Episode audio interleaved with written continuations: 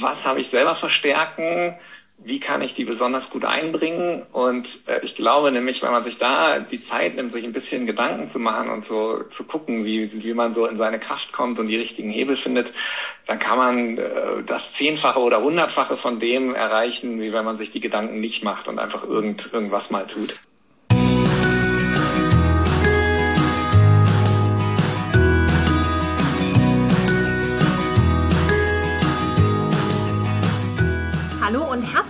Willkommen zu deinem Lieblingspodcast Beautiful Commitment Bewege etwas mit Caro und Steffi. Und wenn du definitiv weißt, dass du anders bist und jeden Tag bereits für deine Werte einstehst, du so gerne die Welt verändern möchtest für mehr Mitgefühl, Achtung, Respekt und Liebe, du weißt aber noch nicht genau, wie du das Ganze effektiv und mit Leichtigkeit anstellen sollst, dann ist unser Podcast genau der richtige für dich. Und heute haben wir wieder einen ganz besonders spannenden Interviewgast bei uns, Mahi Klosterhalfen. Mahi ist Präsident der Albert-Schweitzer Stiftung. Bereits als Student setzte er sich an seiner Uni für den Tierschutz ein und nahm die ersten Kontakte zu Wolfgang Schindler auf, dem Gründer der Albert-Schweitzer Stiftung für unsere Mitwelt. Nach seinem BWL-Studium baute Mahi die Albert-Schweitzer Stiftung zunächst ehrenamtlich auf. Seitdem wächst die Stiftung jedes Jahr stark und expandiert sogar international. Mike Klosterhalfen verfügt über Top-Kontakte zu den internationalen Tierschutz- und Tierrechtsbewegungen. Er denkt und handelt stark wirkungsorientiert, was dazu beiträgt, dass die Albert-Schweitzer-Stiftung maßgeblich an Meilensteinen im Tierschutz mitwirkt.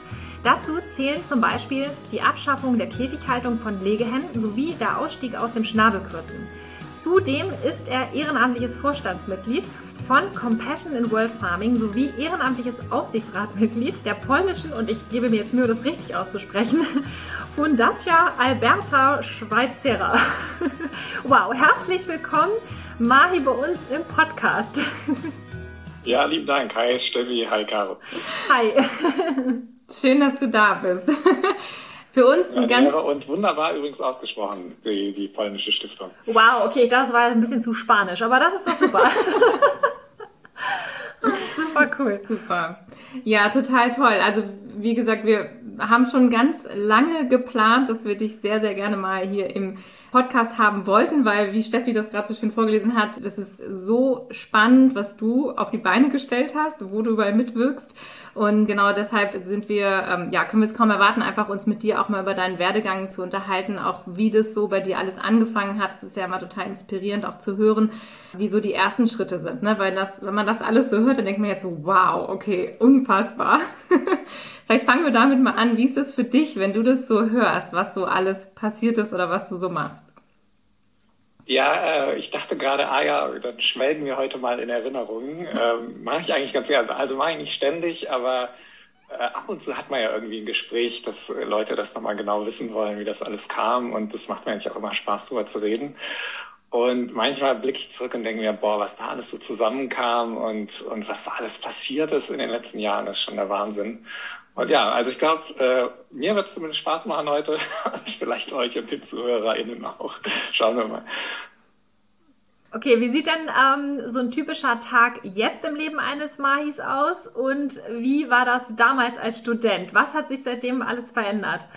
Nimm uns doch einfach sonst mal komplett mit auf die Reise zurück. Also wie fing das an? Also wann, wann warst du in der Uni und hast gesagt, verdammt, hier muss was passieren. Hier läuft irgendwas schief.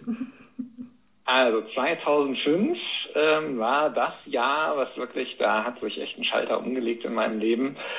Davor war ich so der Mahi, der eigentlich nur im Kopf hatte, BWL-Studium, irgendwie danach äh, reicher Unternehmer werden, äh, das Unternehmen an die Börse bringen, also erfolgreich werden, so in den klassischen Maßstäben, ne? irgendwie großes Haus und so weiter ich habe dann in Anführungsstrichen den Fehler gemacht, äh, in diesem Sommer 2005 die Autobiografie von Gandhi zu lesen, weil ich es einfach total spannend fand, was er äh, für die Menschenrechte erreicht hat und dachte, ah, das will ich einfach mal mehr äh, wissen, was da los war.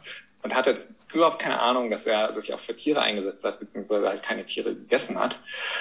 Und in der Biografie bin ich dann über eine Stelle gestolpert, wo Gandhi berichtet hat, dass er todkrank war und seine britischen Ärzte zu ihm kamen und gesagt haben, Gandhi, du wirst uns hier wegsterben, wenn du nicht zumindest mal eine Hühnersuppe trinkst oder irgendwie Hühnerfleisch isst. Wenn du das machst, dann wirst du überleben, aber wenn nicht, dann wirst du wahrscheinlich sterben. Und Gandhi hat geantwortet, Leute, ich weiß nicht, ob ihr recht habt oder nicht, aber selbst wenn ihr recht habt, dann sterbe ich lieber, weil ich will nicht, dass ein Lebewesen draufgehen muss, nur damit ich leben kann. Und das hat einfach so viel bei mir ausgelöst und einfach, ich habe mich dann gefragt, warum esse ich eigentlich Fleisch und, und warum machst du das? Und bei mir ging es ja noch nicht mal um Leben oder Tod, sondern einfach nur um Bequemlichkeiten. Das wurde mir dann so bewusst und dann dachte ich, okay, ich glaube, ich muss zumindest mal ausprobieren, wie das ist, Vegetarier zu sein. Und wenn es irgendwie besonders schwer ist oder so, dann kann ich sagen, ich habe es versucht, ich habe nicht alles gegeben, aber es war mir zu schwer, ich äh, habe wieder aufgegeben oder ich habe es nicht, nicht durchziehen können. Und äh, Vegetarier sein war auch im Jahr 2005 nicht so schwer. Und am Ende meines vegetarischen Testmonats äh, habe ich mir dann überlegt, was ist eigentlich mit diesen Veganern los? Und also warum, warum wollen die denn keine Bio-Eier essen und keine Biomilch trinken, verstehe ich nicht. Äh, ist doch alles super. Und habe dann mich einfach mal vor einen Rechner gesetzt und das recherchiert und äh, dann eben verstanden, dass auch für Bio-Eier äh, männliche Küken getötet werden und die Legehennen völlig überzüchtet sind und, und nach einem Jahr sterben müssen oder halt geschlachtet werden, weil sie nicht mehr genug Eier legen. Und die Milchkühe genauso künstlich geschwängert werden und so weiter. Und das war für mich einfach dann so klar, okay, das kann ich auch nicht mehr machen. Und das heißt, ich war dann Veganer und war dann auch erst radikal Veganer und habe versucht, alle zu überzeugen, dass wir mitmachen müssen. Das war eigentlich mein erster Aktivismus, viel zu radikal auf meinen Freundeskreis loszugehen und beinahe alle zu verschrecken. Jetzt mache ich erstmal einen Punkt an der Stelle. Ja, das ist super spannend, dass du das so erzählst, weil ich glaube, da können sich wahrscheinlich 95 äh, Prozent der Veganerinnen äh, mit ja, identifizieren und sagen so, jupp, ist uns auch passiert. Dass man ja am Anfang wirklich so Feuer und Flamme ist für diese Sache und dann damit rausgeht. Und man denkt ja so, ja, ist ja irgendwie logisch. Ich erzähle das den anderen und dann machen die halt alle einfach mit. Ist ja klar, ne? Sobald man die Infos hat. Und dann wird man natürlich erstmal irgendwie eines Besseren belehrt, dass nicht jeder so äh, denkt und handelt. Das ist, ja. Ja. Genau, ich habe mir auch die, wirklich die Zähne an den Leuten ausgebissen und äh, ich glaube, die Leute sind an mir verzweifelt, ich bin an den Leuten verzweifelt. Und ich habe dann irgendwie noch die Kurve gekriegt und gemerkt, so nee, das funktioniert so nicht. Ne? Also es gibt ja einige, die bleiben an dem Punkt stehen und bleiben halt diese Hardcore-VeganerInnen und geraten eigentlich nur in Kämpfe, familiär, im Freundeskreis, auf der Straße und so weiter. Und ich habe dann irgendwie aber schnell genug gemerkt, auch bevor mir die Freundschaften verloren gingen, so, okay, das, das muss irgendwie anders laufen.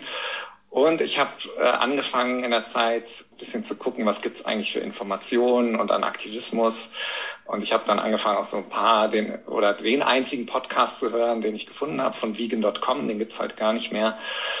Und der Eric Marcus, der betreibt die Webseite noch, aber den Podcast nicht mehr, hat da auch verschiedene AktivistInnen immer vorgestellt und unter anderem ging es da um die Cage-Free Campus Campaign in den USA. Und da haben Studierende ihre Mensa-Chefs und Chefinnen überzeugt, keine Käfigeier mehr zu verwenden. Und als ich das das erste Mal gehört habe, dachte ich, hey, voll cool, das ist ja wirklich was, da kann man was bewegen, da macht man einen Unterschied schade eigentlich, dass es das nicht in Deutschland gibt, da wäre ich sofort dabei jetzt. So. Und dann habe ich es noch ein zweites Mal gehört und das gleiche gedacht und beim dritten Mal dachte ich, ja, okay, vielleicht muss ich das halt machen. So. Und habe dann, äh, das wurde von der größten Tierschutzorganisation der USA organisiert, Humane Society of the United States. Der Eric Marcus hat in dem Podcast immer wieder gesagt, und wenn ihr das auch machen wollt, sagt Bescheid, ich connecte euch mit dieser Organisation. Und dann dachte ich, ja, okay, ich sag einfach mal Bescheid und guck mal und äh, habe darüber einen Freund dann, oder es wurde dann schnell ein guter Freund, Josh Brock, kennengelernt, der das Ganze organisiert hat und der mir so ein bisschen geholfen hat, das in Deutschland aufzuziehen. Und so bin ich dann auf die Idee gekommen, mal zu meinem Mensa-Chef zu gehen und vorzusprechen, äh, ob er zumindest das Eier-Thema nicht mal anfangen kann. Ja, es ist richtig, richtig cool. Das ist ja halt genau das, was wir ja auch immer ansprechen. Ne? Also wir haben ja auch so ein Modell, ähm, das Wegmodell, wo wir auch halt verschiedene, ich sag mal so Verhaltenstypen oder, oder Aktivistentypen auch beschreiben. Und das ist halt das Ding, es gibt halt viele Menschen, die meckern, sich beschweren, wenn die dann immer so die Krähen, ne? die halt auch zwar ganz aktiv sind und die Gegend flattern, aber halt ja, also nicht wirklich happy dabei sind und letztendlich dann auch äh, meistens eher so in Konfrontation landen. Und dann gibt's halt auch so diese Löwinnen und ich glaube, du bist auf jeden Fall eine Löwin. Und es ist total cool, weil es ist nämlich genau das Ding. Also das ist ja das, was wir auch mal gesagt haben. Es ist ein Unterschied, ob du sagst, ich finde es cool, das müsste mal gemacht werden, das müsste man mal machen. Aber dann auch zu sagen, okay, vielleicht bin ich dann derjenige, der das einfach mal machen muss. Ne? Wie, wie kam nochmal dieser Schritt? Also dann kannst du dich ja nochmal zurückversetzen in diesen Moment, wirklich zu sagen, okay, wenn es das noch nicht gibt, dann bin ich derjenige, der das machen muss. Was ist da so in, in, in dir passiert? Was war so dieser, dieses auslösende Gefühl, so verdammt, ich mache das jetzt? Ich glaube, das war so eine Kombination aus, ich will was tun, was wirklich auch was bewegt. Anfangs gepaart mit, naja, aber alleine kriege ich es eh nicht hin. Und dann irgendwie wurde mir klar, dass es ja eigentlich nur, dass ich mir das nur einrede, alleine kriege ich nichts hin. Und dieses quasi Gerüst oder Konstrukt ist dann irgendwie so ein bisschen zerbröselt oder beim, beim Nachdenken und Beschäftigen so, ja, warum eigentlich so, ne? Also warum brauche ich denn da eine Tierschutzorganisation irgendwie, um das zu machen? Das, die Studierenden in den USA gehen ja auch nicht Hand in Hand mit einem von einer Tierschutzorganisation dahin, sondern die werden einfach ein bisschen gecoacht, wie das geht, wie man so ein Gespräch führt. Und dann dachte ich, naja, also es war dann, glaube ich, so ein bisschen ich glaube, so die eigene Angst und Schüchternheit wollte mich davor beschützen, das zu tun. Und irgendwie ist sie dann aber auch so weggebröselt, weil, weil der Wunsch größer war, was wirklich was zu tun. Wie war denn das dann? Weil 2005 ist ja jetzt auch, also schon ein paar Jährchen her und da war das mit dem Veganismus ja auch noch nicht so weit wie heute. Ganz im Gegenteil. Also Riesenschritte, die wir seitdem gemacht haben. Wie war das damals? Hast du direkt, ähm, als du das dann angesprochen hast und dich getraut hast und gesagt hast, okay, ich mache das jetzt, ähm, Zuspruch bekommen? Haben dann Leute direkt gesagt, ja, ja, super, machen wir mit? Oder musstest du da auch sich erstmal so ein bisschen durchkämpfen? Ja, also beim Vegan-Thema sowieso, äh, also das war ja wirklich Klischee damals. Ne? Also, also ich glaube, das findet man heute noch in einigen Dörfern so, wenn man da irgendwie in ein Restaurant geht und die wirklich noch nie einen Veganer oder eine Veganerin, eine Veganerin gesehen haben, dann kriegt man das noch zu hören, so, hä, ist das nicht voll ungesund und so und was willst du überhaupt essen und so. Also das war aber damals jede Person, beziehungsweise es war eigentlich noch schlimmer, die Leute wussten gar nicht, was das Wort vegan bedeutet. Und oft wurde auch noch veganisch gesagt und so. Das haben wir als Gesellschaft ja inzwischen gelernt, dass es nicht veganisch heißt. Aber es hat eine Weile gedauert. Das heißt, so in meinen ersten Jahren war eigentlich immer so, jedes Gespräch, das ich geführt habe mit Leuten, erstmal erklären, was vegan ist und dann Bullshit-Bingo spielen, aber gar nicht so, bös gemeint von den Leuten, sondern die hatten einfach diese tausend Fragen. Ist das nicht ungesund? Wie, wo kriegst du dein Protein her und so? Also das musste ich wirklich jedes Mal erklären. Äh, das war ganz spannend. Äh, und das mit, also Tierschutz, was ja quasi mein Einstieg war in die Arbeit, das war aber schon so weit angekommen, dass, dass so dieses Thema Massentierhaltung, das war äh, damals auch schon allen Begriff und dass es irgendwie nicht gut ist, was da läuft. Das war auch allen klar. Ich glaube, deswegen hatten wir da auch eine ganz gute Chance mit dem Thema Käfigeier in den Münzen. Mhm. Ja, richtig cool. Und wann, wann kam der Punkt, also, wo du da die ganze Uni auf den Kopf gestellt hast? Also, wie, wie, was war das für ein Prozess? Wie lange hat das gedauert? Wie sind die da mit dir umgegangen? Vor allen Dingen auch, was hat das mit dir gemacht? Also, das ist ja auch ein krasser Wachstumsprozess. Also, ja. wir beschäftigen uns ja viel mit dem Thema Persönlichkeitsentwicklung, gerade für Veganerinnen und Veganer, weil wir glauben, dass es halt, ähm, also, das Vegan-Werden ist so, so ein Schritt und dann macht so Boom, ne? Also, wenn man dann halt auch noch aktiv wird, da verändert sich ja wirklich das ganze Leben und auch die eigene Persönlichkeit. Also, was hat sich da bei dir so verändert und und, und, und was ist dann genau passiert? Nimm uns da nochmal mit. Ja, spannendes Thema, Persönlichkeitsentwicklung, weil also genau da, das war es eigentlich und insofern glaube ich auch ein Glücksfall alles für mich persönlich, wie ich mich da entwickeln konnte. Weil nach diesem, okay, vielleicht bin ich das, war erstmal so, okay, wie mache ich das? Und da habe ich dann halt auch ein paar Tipps bekommen. Das war auch sehr, sehr hilfreich, wie man so ein Gespräch angeht und wie man Kontakt aufbaut. Äh, ich glaube, so ein Haupt Trick ist, glaube ich, das falsche Wort, aber so vom Mindset her immer ganz wichtig, nicht dieses Bild, hier sind die Guten auf der einen Seite und auf der anderen Seite sind die Bösen und wir müssen jetzt irgendwie die Bösen besiegen, äh, sondern erstmal davon auszugehen, dass so ein Mensa-Chef eigentlich auch nichts Böses im Schilde führt. Ne? Der will ja nicht Massentierhaltung fördern. Äh, ne? Er hat wahrscheinlich, sieht er das ganz ähnlich wie wir, dass das so zumindest, wie es läuft, nicht okay ist. Und also das war schon mal vom Mindset her ganz wichtig. Und dann habe ich wirklich so ein bisschen mit meinem besten Freund, mit dem habe ich damals in der WG gelebt, äh, geübt, so. Wie könnte so ein Gespräch ablaufen, so. Und er selber auch so ein Vertriebler hat dann so mir noch ganz viele Tipps gegeben. Und dann bin ich trotzdem aber irgendwie mit schlotternden Knien und total nervös in dieses Gespräch gegangen. Also ich hatte da eine Mail hingeschrieben gesagt, hey, ich bin Student und hier gibt es ein ganz wichtiges Thema und das, ähm, da sind sicher alle Studierenden bereit, äh, da ein paar Cent mehr in die Hand zu nehmen äh, in der Mensa.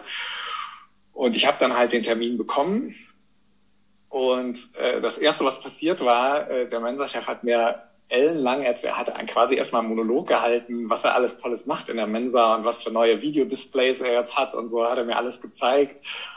Und irgendwie wollte er mich dann schon wieder nach einer halben Stunde Monolog so in Richtung Tür verweisen. Und dann musste ich irgendwie mich überwinden zu sagen, äh, aber ja, übrigens hier dieses Thema Käfigeier. Ach so, ja, äh, ja, nee, das geht nicht. Weil, also da gab es halt so ganz viele Bedenken, äh, dass das irgendwie dann, dass nur Käfigeier hygienisch seien und so und dass das irgendwie, also gab ganz viele Kontraargumente, die fallen mir heute auch, ich glaube ich, alle nicht mehr so richtig ein. Also Hygiene war ein Argument, Kosten hat er gar nicht mehr so aufgeführt, aber irgendwie gab es da so ein paar ähm, Argumente, warum das alles nicht geht. Und äh, ich hatte quasi in der halben Stunde oder wie lange der Termin ging, ging es wirklich nur so zwei, drei Minuten um mein Thema. Und dann war ich wieder vor der Tür und äh, stand dann erstmal bedrüppelt da.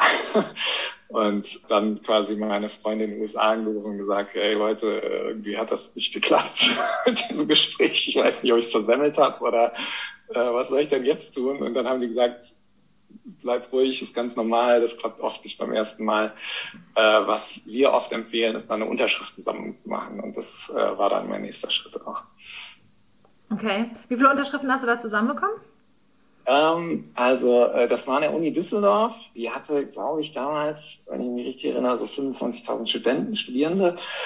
Und ich erzähle kurz die Geschichte, weil sie ganz witzig ist. Ich bin erst alleine mit dem Klemmbrett, also ich habe mir dann selber äh, so ein, äh, in Word so eine, so eine Unterschriftenliste gebaut und äh, also in Word-Art, ich weiß nicht, ob das jemand noch kennt, ja, also so wirklich ganz schlecht so ein Logo gebastelt, das ich da oben rechts in die Ecke geknallt habe, so kirchlich-freie Mensa stand dann da und bin dann da über den Campus gelaufen und habe dann Leute angequatscht, was auch erstmal voll die Überwindung gekostet hat und so. Aber dann habe ich auch gemerkt, also selbst wenn ich mich überwinde und das die ganze Zeit mache, dann laufe ich hier rum irgendwie und in einer Stunde habe ich dann, wenn es gut läuft, 20 Unterschriften. Also das so wird es nix.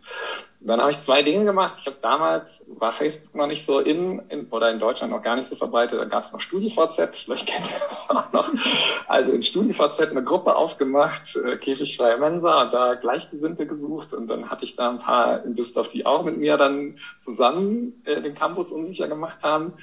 Das führte dann zu etwas mehr Unterschriften, aber irgendwie, also so richtig ich wollte halt Eindruck machen und irgendwie nicht dann sagen, hier sind 100 Unterschriften von 25.000 Studierenden. Und dann kam so der nächste ähm, Überwindungsschritt für mich. Äh, ich hatte dann die Idee, ich könnte doch Profs anschreiben. Also ich habe dann im Vorlesungsverzeichnis geguckt, welche Profs äh, sind in den großen Hörsälen und habe dann die gefragt, ob ich kurz vor Start der Vorlesung was sagen kann, weil ich hier so eine universitäre Initiative bla bla mache. Habe ich ein bisschen äh, übertrieben. Und da habe ich auch überraschend viele Zusagen bekommen. Und äh, habe mich dann wirklich vor, dann irgendwie, das waren dann 300 Studierende oder so, hatte da ein paar, die mir geholfen haben, die hatten dann die Unterschriftenlisten dabei. Und habe dann so eine kleine Ansprache gehalten, warum Käfighaltung schlecht ist, äh, warum jetzt zumindest mal ein Wechsel auf Freiland oder Biohaltung ein Schritt wäre, ja, natürlich auch noch nicht die glücklichen Hühner sind, äh, die man sich so vorstellt, aber nicht mehr ganz so schlimm wie Käfighaltung und habe da irgendwie ein, zwei Minuten das erklärt und äh, dann gesagt, ja, damit es klappt, brauchen wir jetzt von allen eine Unterschrift und hier, wir gehen jetzt gerade die Listen durch und unterschreibt man bitte alle. Und das habe ich zum Glück einigermaßen selbstbewusst rübergekriegt, obwohl ich da auch total nervös war. Und das hat dann wirklich dazu geführt, dass wir dann also das waren ja dann immer nur so zehn Minuten Aktionen, aber da hat man dann immer ein paar hundert Unterschriften in, in, in zehn Minuten. Und das führte dazu, um deine eigentliche Frage zu beurteilen, dass wir dann wirklich innerhalb von ein paar Wochen so 2500 Unterschriften hatten und das war dann auch so ein schöner Batzen an, an äh, Papier. Und dann habe ich den Mensa-Chef wieder angeschrieben und gesagt, ja, also ich bin da dran geblieben und ich habe jetzt Unterschriften, die würde ich ihm gerne übergeben. Und das hat er auch äh, zugesagt und dann habe ich ihm die auf den Tisch gelegt und hat gesagt, Mensch, ich glaube, ich habe das ganze Thema unterschätzt. Äh, wir machen da jetzt was. Geil, cool. Und das war dann wirklich so, boah, man kann ja echt was bewegen. Und das war echt nur ein ganz toller Moment. Ja. Mega, mega, mega, gut. Es ist so krass. Ja. Aber das hast du natürlich auch clever gemacht. Ne? Jetzt auch für alle, die zuhören, ähm, du hast eine Strategie überlegt, ne? hast gesagt, okay, es ist nicht effizient, wenn ich jetzt so rumstehe und mit jedem zehn Minuten sabbel, sondern okay, wie komme ich an die Multiplikatoren ran? Ne? Das ist halt super geil. Und dann halt auch den Mut zu haben, sich dahin zu stellen, das zu machen. Und das ist ja so krass, was das mit einem selber macht, ne? Und wie effektiv man dann auf einmal ist, wenn man sich traut. Und du warst ja zu dem Zeitpunkt ja quasi, du eigentlich aber noch alleine, ne? Also was ist da deine, deine Gang sozusagen in dieser Gruppe? Waren die, da haben die da mitgemacht oder wie war das dann?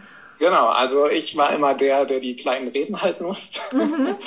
Und äh, die haben dann ein bisschen äh, geholfen und verteilt. Das ist aber auch cool, ne? Also man braucht ja irgendwie eine Gang, die sich auch aus verschiedenen Rollen zusammensetzt. Und wir waren, würde ich jetzt mal schätzen, so eine Handvoll Leute. Die haben teilweise auch äh, noch äh, selber dann ähm, auf dem Campus Unterschriften gesammelt so, und sind darum gelaufen. Und äh, genau, wir waren dann so eine kleine Crew, die, die das dann zusammen gewuppt hat.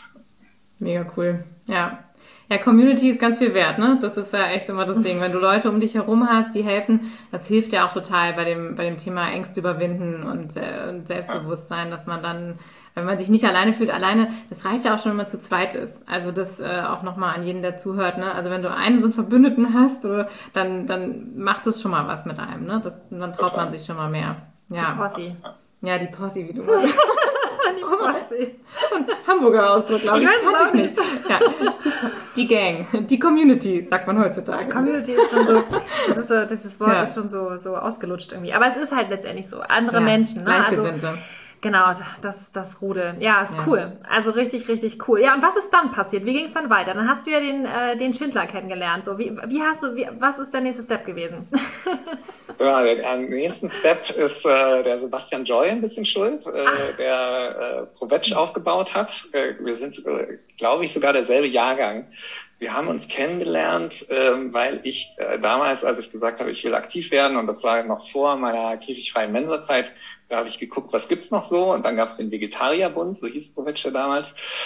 Und äh, die hatten dann halt so, wie hieß das denn noch, äh, irgendwie so eine Aktions, nee, ich hieß nicht Aktionsgruppe, aber so eine aktiven, aktiven Kreis oder so. Und da habe ich mich da mal angemeldet, bin dann quer durch Deutschland gefahren zu so einem aktiven Treffen und habe dann Sebastian Joy äh, kennengelernt. Und das ja war ein winziger Verein damals, ne? Und habe mich mit dem angefreundet und wir haben uns immer wieder so ausgetauscht, was wir machen äh, im Aktivismus. Und er meinte dann so eines Tages, du, wenn du hier der Retter der Legehennen sein willst, dann musst du unbedingt auch mal diesen Wolfgang Schindler kennenlernen, weil das ist der Rechtsanwalt, der hat das Bundesverfassungsgericht überzeugt, äh, dass Legebatterien nicht verfassungskonform sind. Und vorher hatte ich noch nie von dem gehört und auch von der Albert-Schweitzer-Stiftung nicht gehört und dachte, ach krass, habe dann mal irgendwie Albert Schweitzer Stiftung gegoogelt, da gab es auch keine Webseite oder so, das war alles ähm, sehr ominös, der erste Eindruck, aber ich dachte, ah, diesen Wolfgang Schindler will ich unbedingt mal kennenlernen. Und der Sebastian Zösch hieß er damals noch, jetzt mhm. Joy hatte ähm, die E-Mail-Adresse irgendwie von Wolfgang Schindler. Und dann habe ich den angemailt und gesagt, hier, äh, ich mache diese käfigfreie Mensa-Sache und ich habe gehört, was, äh, was Sie alles gemacht haben für die Legehennen und vielleicht können wir uns mal kennenlernen. Und ich komme auch gerne nach München, also ich hatte herausgefunden, der lebt in München. Und dann hat er irgendwie zurückgeschrieben, ach so, ja, hm, okay. Also war ein bisschen verwundert über meine Mail. Aber meinte, ja, ähm, komm gern vorbei sinngemäß. Und wir haben uns dann ausgetauscht und gemerkt, wir haben so ein ganz, ganz ähnliche Denker. Also Wolfgang Schindler ist ja leider viel zu früh verstorben, war auch ein Unternehmer, hat also äh, wahnsinnig erfolgreich ein Unternehmen aufgebaut, Microchip Packaging, was auch immer das genau ist, und war, war auch noch Jurist parallel dazu und hat auch immer so in, in Hebelwirkung gedacht und wie kriegt man jetzt wirklich Sachen bewegt und so. Und auch dieses Denken, was damals ja wirklich noch relativ neu war, nicht dieses Feindbild äh, zu pflegen. So, inzwischen ist es, glaube ich, normaler, aber damals war es noch relativ revolutionär. Das, da meint er auch, das findet er eigentlich total sympathisch und so und das kann er sich auch effektiv vorstellen. Und er, wir sind dann so verblieben, also wir haben dann irgendwie einen halben Tag zusammen verbracht und er hat so ein bisschen seine juristischen Heldengeschichten erzählt. Er hat echt neben Bundesverfassungsgericht noch ein paar andere Sachen gemacht, unter anderem auch Studierende unterstützt, die keine Tierversuche durchführen wollten in der Uni, aber vom Studiengang her eigentlich mussten und solche Sachen. Und genau, der hat dann am Ende gesagt, äh, du, äh, gib mir mal deine Kontonummer, ich überweise dir mal 2000 Euro, dann guckst du mal, was du da für die Legehennen mitmachen kannst. Und dann, dann sag mal Bescheid, was du damit gemacht hast. So. Und dann war für mich so, okay, jetzt können wir Initiative Käfigfreie Mensa muss jetzt nicht nur Düsseldorf sein, sondern wird jetzt bundesweit. Und in StudiVZ habe ich dann gesagt, komm, wir machen das jetzt überall und hatte quasi dann auch ein Budget, um durch Deutschland zu reisen und Studierende so ein bisschen zu coachen, ähm, weil ich schnell gemerkt habe, dass einiges, es gab immer so ein paar Hürden, die ich auch selber hatte, wo ich mich dann irgendwie selber drum gewieselt, gewuselt habe, so Mensa-Chefin oder Chef sagt, geht nicht, weil, und dann waren halt viele auch erstmal so, oh nee, das geht nicht. Und dann habe ich immer versucht, denen zu erklären, oder habe es dann auch äh, erfolgreich geschafft, so doch, es gibt Argumente und du musst halt ein bisschen mit denen nicht im besten Sinne ähm, anlegen und dann geht das schon und so. Und dann ja, habe ich äh, eben die Studierenden auch ein bisschen coachen können. Und wir haben dann wirklich eine Mensa nach der anderen, beziehungsweise sind ja Studierendenwerke, die oft mehrere Mensen betreuen. Also wir haben in Deutschland, glaube ich, so 56 oder 58, ich weiß jetzt gar nicht mehr genau, Studierendenwerke, die quasi alle Mensen oder alle großen Mensen betreiben. Und wirklich eins nach dem anderen ist dann dazugekommen. Dann irgendwann Wolfgang Schindler wieder reportet, so, hey, läuft gut und äh, es werden immer mehr. Und dann meinte er, ah ja, super, sag mal, hast du Lust, in den Vorstand der Stiftung zu kommen? Da habe ich gesagt, ah ja, wow, ja, gerne.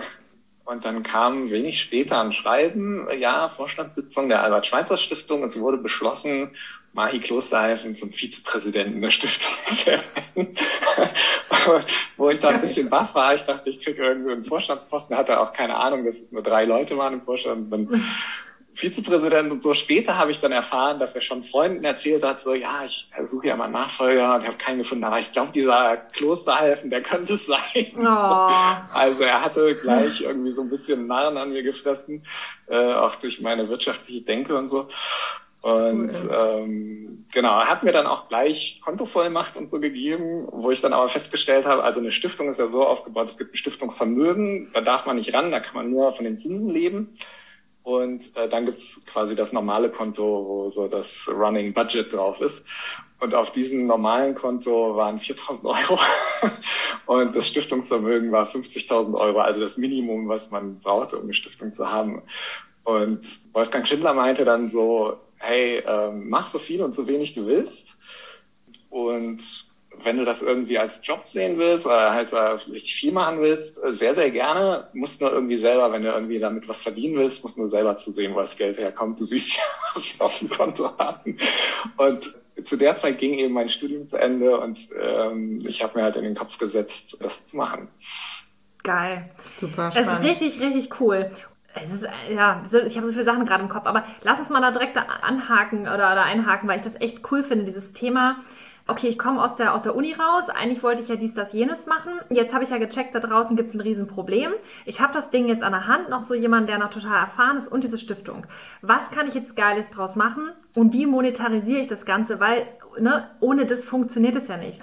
Welche Schritte bist du dann gegangen, um das Ding ins Laufen zu kriegen? Es ist ja im Prinzip ein Unternehmen, was du da ja quasi ja. dann aufgebaut hast. Und das ist ja auch so wichtig jetzt nochmal an alle, die jetzt gerade zuhören, Öhrchen spitzen wenn ihr was auf die Beine stellen wollt, dann muss es ein vernünftiges Fundament geben. Und das Thema Geld, wir haben schon so häufig drüber gesprochen, es ist immer noch ein Tabuthema und das darf es einfach nicht sein. Also wir beschneiden uns selber damit. Deswegen jetzt bitte aufpassen, wie der Mahi das gemacht hat. Okay, jetzt kommt äh, der Masterplan. Ich weiß auch nicht, ob er äh, heute noch genauso funktionieren würde. Aber ich erzähle, was passiert ist. Also, ich äh, habe mir die Situation angeguckt. Ähm, könnte jetzt überspitzt sagen, ich habe das genau analysiert, aber ich habe einfach so ein bisschen geschaut, was ist da und was, was kann man machen.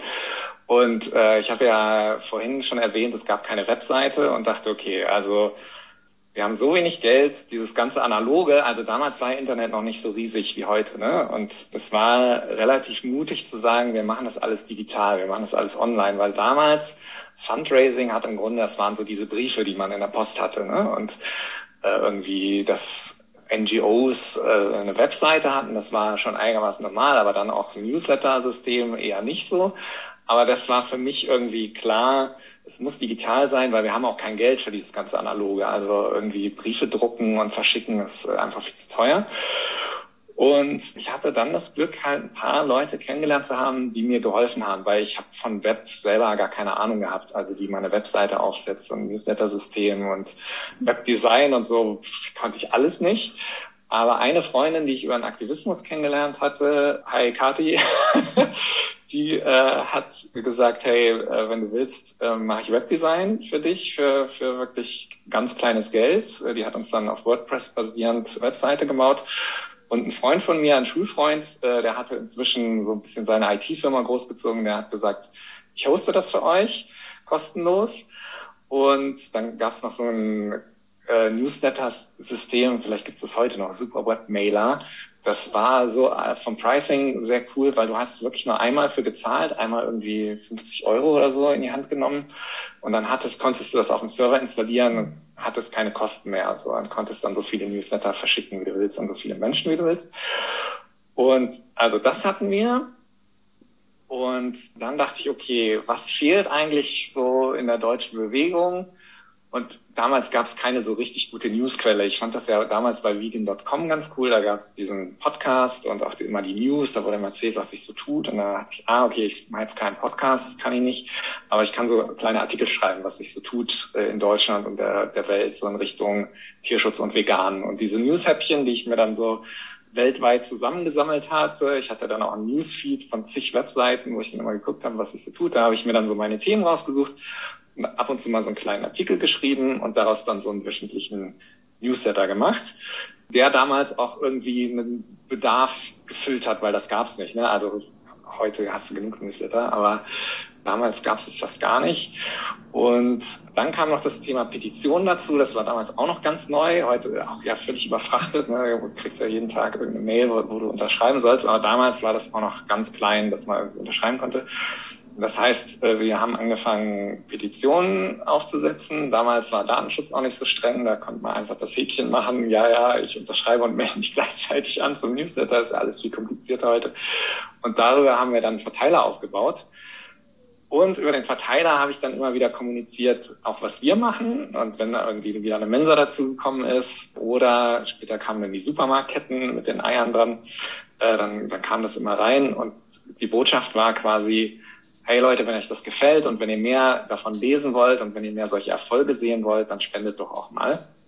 Mhm. Das hat dazu geführt, dass kurz bevor ich pleite ging, also es dauert natürlich ein paar Monate, ne? du baust was auf, du hast ja nicht sofort die Audience und wenn du die Audience hast, ist die auch nicht sofort bereit zu zahlen, sondern will ja erstmal gucken, was du da so machst.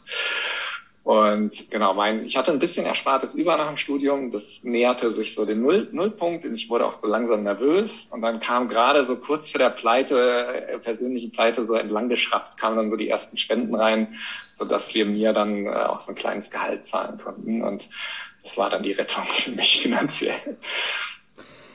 Krass, Mega cool, ja, krass. Ja, Wahnsinn. Also, dass du da das dann alles quasi so digitalisiert hast und dann gesagt hast, so, wir machen das jetzt auf die Art und Weise, das ist äh, ja gerade in der Zeit, ne, auch wirklich äh, wahrscheinlich der Mega-Hebel gewesen. Super spannend, ja. Also echt cool, das macht wirklich Mut, so dass man merkt, so, okay, es ist krass, man muss ja wirklich einen Schritt nach dem anderen, ne, weil das ist genau der Punkt, wenn man jetzt sieht, was so draus geworden ist. Und ich muss sagen, ich weiß gar nicht, vielleicht kannst du es gleich nochmal erzählen, wie es dann weitergegangen ist, weil, also ich bin ja 2013 damals auf euch aufmerksam geworden, die Stiftung. Und da habe ich schon gedacht, so, boah, krass, ey, das sah so professionell aus. Ne? Und ich habe mir das mal so vorgestellt, da arbeiten bestimmt mehrere hundert Menschen. Ne? Und es war so, also der Auftritt mega, ja.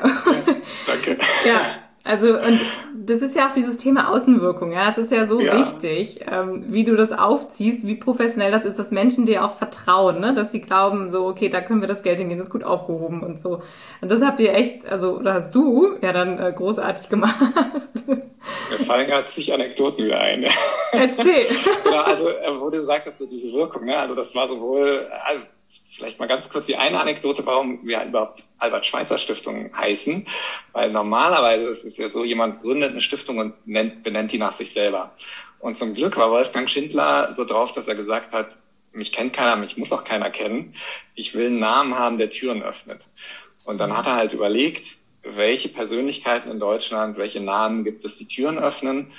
Und äh, Albert Schweitzer, da hat er dann so Umfragen sich angeschaut, war einfach so die Person, wo die Deutschen gesagt haben, ey, das ist so eine Leitfigur und das ist, ist wichtig, strahlt Vertrauen aus und so weiter.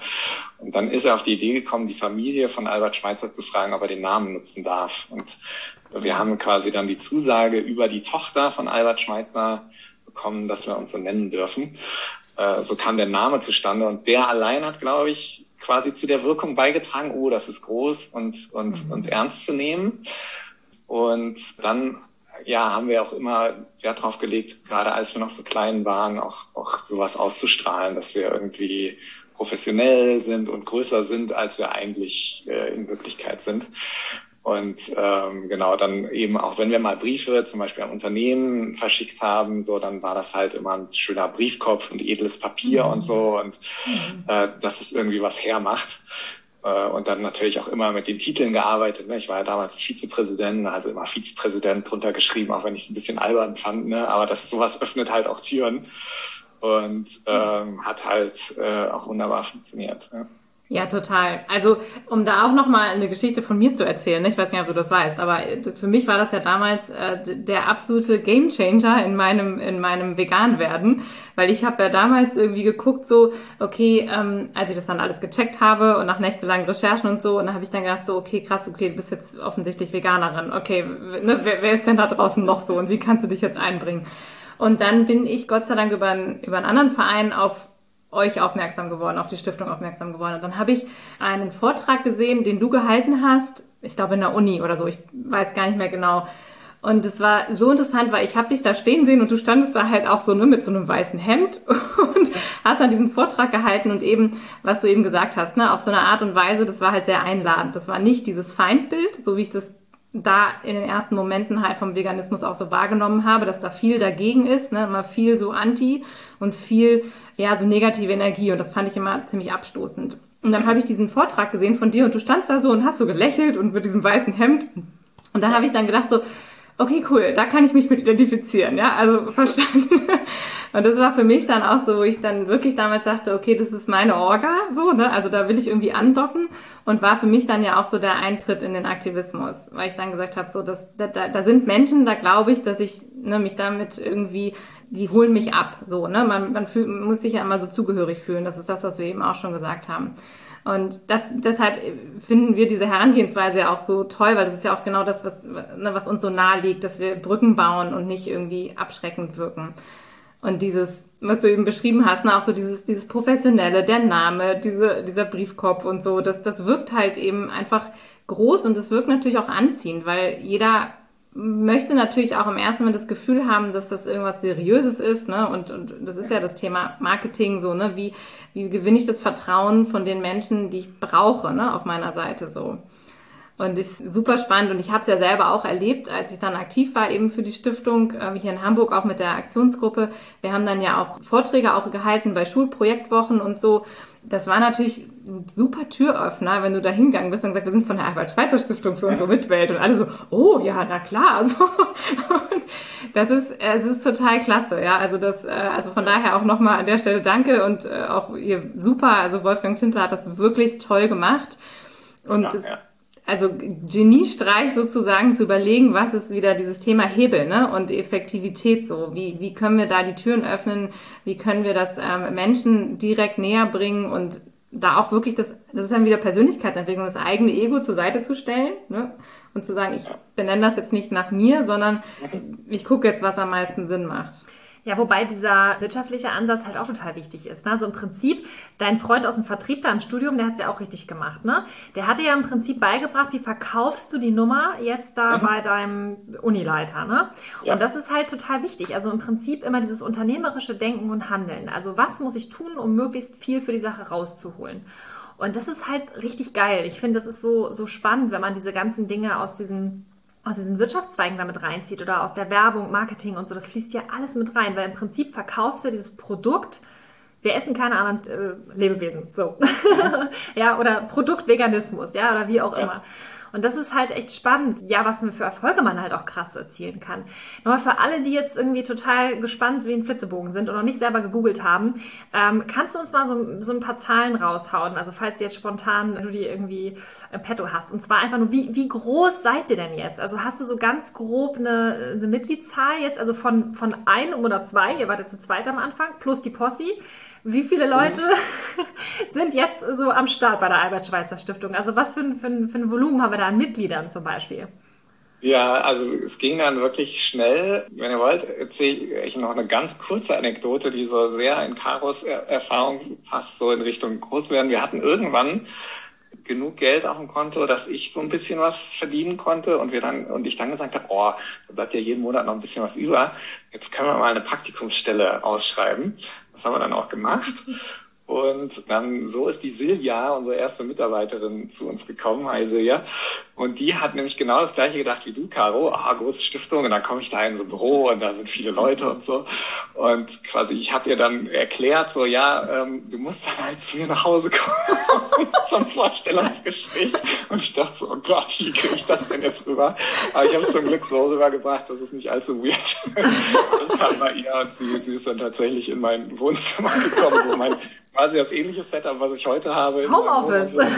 Ja, genau, das war, genau, es gab halt kein Office. Wir haben heute haben wir ein Office, ein Homeoffice, aber damals gab es nur Homeoffice.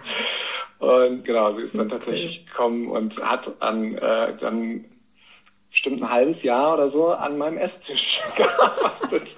Also das waren so die Anfänge und es äh, ist immer witzig, da, da zurückzudenken. Oh, ja, und dann ging alles sehr schön. schnell, äh, weil ähm, wir eine, äh, also der, der erste Booster war dann wirklich Glück.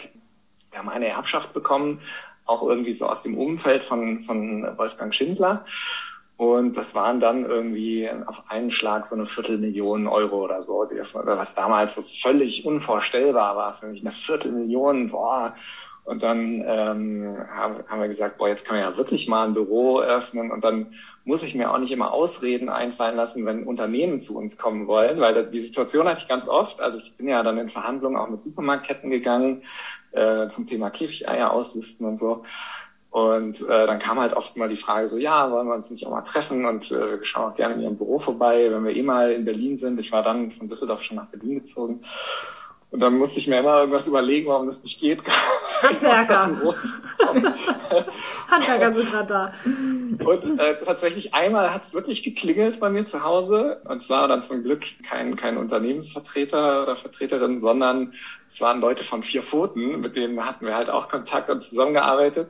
Und die haben so gesagt, ach, wir waren ja eh in der Gegend und wir dachten, wir schauen mal in eurem Beruf ich war dann gerade nach Berlin gezogen, es standen noch die Umzugskisten rum und dann kamen, da waren dann diese zwei vier Pfoten Mitarbeiterinnen, die mit in meiner Wohnung standen. Und ich gesagt habe, ja, jetzt ist so.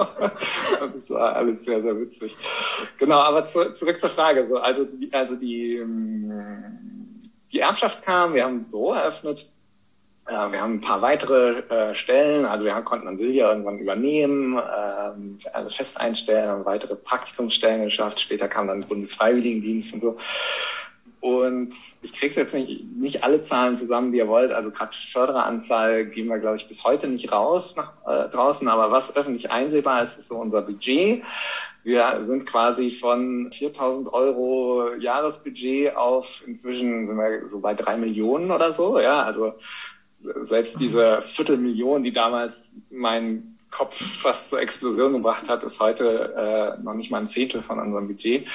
Äh, sind über 30 Leute in der Stiftung, haben, wie ihr auch berichtet habt, eine Tochterstiftung in Polen aufgemacht, wollen auch die zweite äh, Stiftung jetzt in Rumänien aufbauen. Und äh, ja, das hat sich einfach wahnsinnig toll entwickelt und irgendwann lief es einfach. Ne? Also es war dann so, dass quasi genug Leute uns lang genug kannten, dass man auch mit dem Spendenaufruf ganz gut durchkam. Und wir hatten dann eh das Markenzeichen so, oder das habe ich, also so beim Thema Marke oder wofür soll die Albert-Schweitzer Stiftung stehen, habe ich immer gesagt, wir sind die, die Impact bringen. Also wir sind die, die wirklich was verändern. Und viele Organisationen, das hat sich vielleicht auch geändert im Laufe der Zeit, aber damals war es so ganz üblich, Organisationen zeigen ein Problem auf, schicken Leuten eben Briefe und sagen, guck mal, schlimme Tierversuche, schlimme Massentierhaltung, bitte gebt uns Geld. Und mit dem Geld haben sie dann noch mehr Briefe an noch mehr Leute verschickt. Und irgendwie war das so, so eine Maschine, die sich immer selbst gefüttert hat, aber die nichts verändert hat, außer dass immer mehr Leute mal davon gehört haben oder immer mehr Leute verstanden haben, dass es schlimm ist. Aber es hat sich nicht so wirklich was verändert. Und genau, die, die Marke war eben so oder ist bis heute, wir suchen uns die Hebel raus, wir legen die da an, wo man wirklich was bewegen kann und wir bewegen dann was und können dann immer wieder auch berichten, Leute, wenn ihr an uns spendet, dann, dann wird sich wirklich auch was verändern, weil wir können das Geld sinnvoll einsetzen und wir können euch einmal im Quartal schicken wir dann bis heute. Ich habe gesagt, wir schicken einfach keine Post raus. Ich mag das nicht. Äh, wir machen das alles per E-Mail. Also auch unsere UnterstützerInnen kriegen dann einmal im Quartal eine Mail und nicht irgendwie einen Brief oder so, wo wir dann einfach mal auflisten, was wir geschafft haben in den letzten Monaten. Und das hat einfach dazu beigetragen, dass, dass wir immer mehr wachsen konnten und dass das dann eine Zeit lang sich wirklich auch exponentiell entwickelt hat. Mhm. Ja, krass. Ja, unglaublich. Also ich ähm, muss sagen, es ist so toll zu hören. Wie gesagt, es macht mega Mut, das, was du da erzählst. Auch jeden hier, weil, wie gesagt, diese Schritte immer dazwischen, die sind halt so wichtig, ne? dass man sich vor Augen führt, so, okay, dranbleiben, hilft wirklich tatsächlich, einen Plan haben, Strategie haben. Und da vielleicht nochmal die Frage an dich, wie sehr hast du einen Plan oder hast du eine Strategie? Also hast du für dich selber irgendwann mal gesagt, so, okay, ich will jetzt, dass die Stiftung in fünf oder in zehn Jahren oder in 15 Jahren, das ist das Ziel? Oder äh, wonach, also wonach gehst du, wenn du diese Entscheidung triffst? Was jetzt als nächstes passiert? Ja, also inzwischen haben wir äh, eine, so eine Dreijahresstrategie. Äh, alle können Input geben aus dem Team und letztendlich bin ich der, der es finalisiert und quasi entscheidet, wo was die Schwerpunkte sind. Und das gibt's inzwischen. Früher war das aber eher so ein Entlanghangeln. So. Also ich hatte, ich konnte dir damals nicht sagen, wo ich will, dass wir in zehn Jahren stehen was vielleicht auch gar nicht so schlecht war. Also ich habe immer überlegt, so was ist der nächste Schritt und wo kann man den nächsten Hebel ansetzen und wie kommen wir irgendwie Step by Step voran. Und es ist ja gerade auch so total in Vogue so Long-Termism, ne? Also irgendwie wir denken an die nicht mehr in den nächsten fünf Jahren, sondern in den nächsten fünf Generationen oder noch viel weiter und äh, landen dann so bei Themen wie was ist mit digitalem Leid, also wenn, äh, äh, wenn, wenn die künstliche Intelligenz soweit ist, dass irgendwie auch künstliches Leid erzeugen kann, was machen wir damit? Und das sind theoretisch super spannende Fragen, aber ich bin da nicht so der Typ für. Ich will dem auch gar nicht irgendwie das absprechen, dass es wichtig ist, solche Fragen sich zu stellen. Aber meine Stärke, und das ist da dadurch, glaube ich, auch einfach eine Stärke der Stiftung geworden, ist immer zu sagen, okay, was, was können wir eigentlich in den nächsten paar Jahren bewegen? Wo ist der nächste Hebel? Was ist die nächste große Baustelle. Und das hat angefangen, also wir haben uns halt wirklich festgebissen in das Thema Käfighaltung von Legehennen, einfach weil so die Erkenntnis da war, da können wir was bewegen. Und dann habe ich gesagt, so wir schaffen jetzt das erstmal ab und dann sehen wir weiter. Und also und diese Fokussierung hat auch enorm geholfen, glaube ich, dass man sich nicht so verzettelt. Wir hatten am Anfang eine Phase, wo wir dachten, wir werden so eine super breit aufgestellte Stiftung, die alles macht, Tierversuche, Zoos, Heimtiere und so weiter. Da habe ich zum Glück schnell verstanden, dass es viel zu kompliziert wird und es viel zu komplex wird, wenn man alles machen will. Also einmal so die Zuspitzung aufs Thema Massentierhaltung, weil wir einfach gesagt haben, das sind die meisten Tiere, da ist ganz gravierendes Leid und da kann man auch wirklich was verändern. Äh, und dann ja nochmal im Thema Massentierhaltung, wo es ja auch zig Baustellen gibt, nochmal noch spitzer in den Markt gegangen, jetzt so auf, auf unternehmerisch gesprochen und gesagt, wir suchen uns da eine Sache aus und das sind die Legehennen und die Käfighaltung und da, da packen wir jetzt mal an. Und im Laufe der Zeit wurden das dann natürlich auch mehr Themen, aber es war, gab immer so ein, zwei große Baustellen, auf die wir uns fokussiert haben. Ja, clever. Ja, es ist echt gut, ne? Und das dann halt wirklich weghauen und dann kommt das nächste, ne? dann hast du ja auch vor allen Dingen diese konkreten Erfolge, die dich ja auch so unfassbar nähren, ja? Also die geben einem ja auch was. Wir haben ja unser Wegmodell, das besagt ja auch Wirken, Erfüllung und Glück. Also das heißt, diese eigene Befriedigung, weil ich vermute mal, du wirst ja jetzt ja kein Managergehalt da zahlen oder so. Es ist ja nicht so, dass man das jetzt aus einem monetären Antrieb macht, sondern du machst das ja, weil du sagst, ich will hier auf diesem Planeten was verändern. Und es gibt dir ja was, ja, das, das pusht dich ja, das lässt dich ja jeden Morgen aufstehen und sagen, ich mache hier weiter, ich habe hier ein ganz starkes Warum.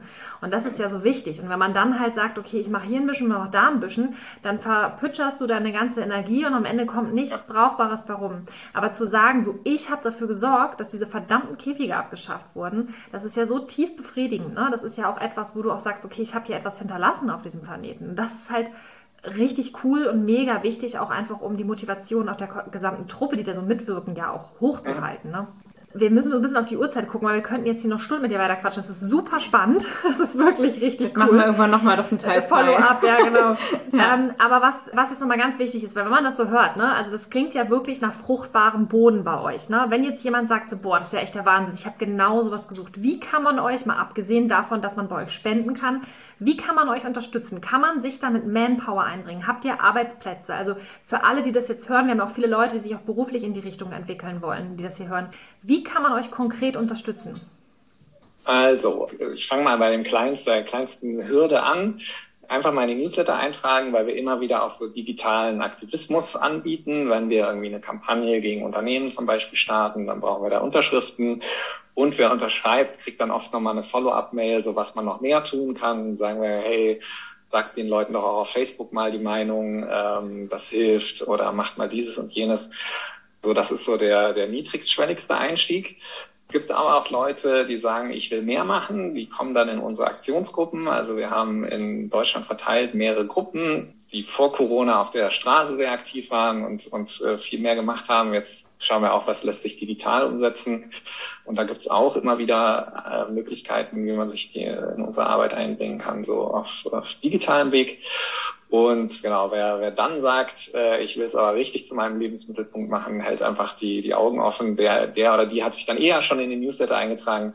Da sind dann auch immer unsere Stellenangebote drin. Also wir werden auch weiter wachsen und weiter Stellen ausschreiben und freuen uns natürlich über Bewerbungen von motivierten Menschen. Also ähm, wir packen auf jeden Fall alles in die Shownotes rein, mhm. dass man dich da nicht verpassen kann. Und ja, also erstmal tausend Dank für deine Zeit. Danke für alles, was du in die Welt gebracht hast und noch bringen wirst für all die Leute, die dich da unterstützen, also das ist wirklich der Wahnsinn. Also ein richtig, richtig tolles Beispiel dafür, was man alles machen kann, dass man auch davon leben kann, dass man ganz, ganz viel bewegen kann und ja, Geschichte schreiben kann letztendlich. Also danke, danke. War richtig toll, inspirierend, sehr kurzweilig und die Hunde draußen poltern darum. Ja, also wirklich, ähm, genau, an der Stelle hoffen wir natürlich, dass jetzt alle hier wirklich richtig viel mitnehmen konnten für, für sich. Wie gesagt, von meiner Seite auch nochmal ein ganz persönliches Dankeschön an dich. Es hat äh, also meinen Weg äh, sehr, sehr geprägt eben auch und die ganze Arbeit der Stiftung. Wie gesagt, wir finden es extrem wertvoll, dieser positive Ansatz, diese Freundlichkeit, die dabei ist, so dieses eben, wir, wir wollen miteinander was bewirken und wir unterstellen niemanden irgendwie böse Absichten. Das ist eine ganz tolle Herangehensweise. Und irgendwann gibt's mal einen Teil zwei, weil das würde mich schon brennend interessieren. Was ist eigentlich jetzt dein Aufgabenbereich konkret momentan? Ne, wie agiert ihr? Es gibt ja, ihr macht ja auch politische Arbeit, also da gibt's noch so viele Themen. Vielleicht äh, machen wir das irgendwann nochmal. Wir sagen jetzt auf jeden Fall erstmal vielen Dank und bei uns ist es so Tradition, Mahi, der Gast hat immer das letzte Wort das würden wir dir jetzt gerne überlassen. Ja, danke. Ganz kurz, bevor ich zu meinem letzten Wort komme. Also heute ging es ja irgendwie die ganze Zeit um mich. Äh, muss dazu sagen, es war immer Team oder fast immer Team-Effort. Ne? Also die allerersten Schritte bin ich alleine gegangen oder fast alleine. Aber wir sind ja dann auch relativ bald ein Team geworden und äh, also dieses Geschichte schreiben, das war ich nicht allein, da, da waren viele Menschen involviert und äh, dafür bin ich auch super, super dankbar. Und mein letztes Wort ist quasi die Motivation weiterzugeben, dass man sich überlegt, so was habe ich selber verstärken, wie kann ich die besonders gut einbringen. Und äh, ich glaube nämlich, wenn man sich da die Zeit nimmt, sich ein bisschen Gedanken zu machen und so zu gucken, wie, wie man so in seine Kraft kommt und die richtigen Hebel findet, dann kann man äh, das Zehnfache oder Hundertfache von dem erreichen, wie wenn man sich die Gedanken nicht macht und einfach irgend, irgendwas mal tut. Äh, insofern der Aufruf an alle, äh, das zu machen. Und ich habe gehört, da gibt es auch eine Webseite, wo man gucken kann, beautifulcommitments.de. ähm, daher äh, gibt es, glaube ich, äh, zwei sehr engagierte Damen, Steffi und Caro heißen die, glaube ich, äh, die euch da auch liebend gerne helfen. so viel zu meinem letzten Wort.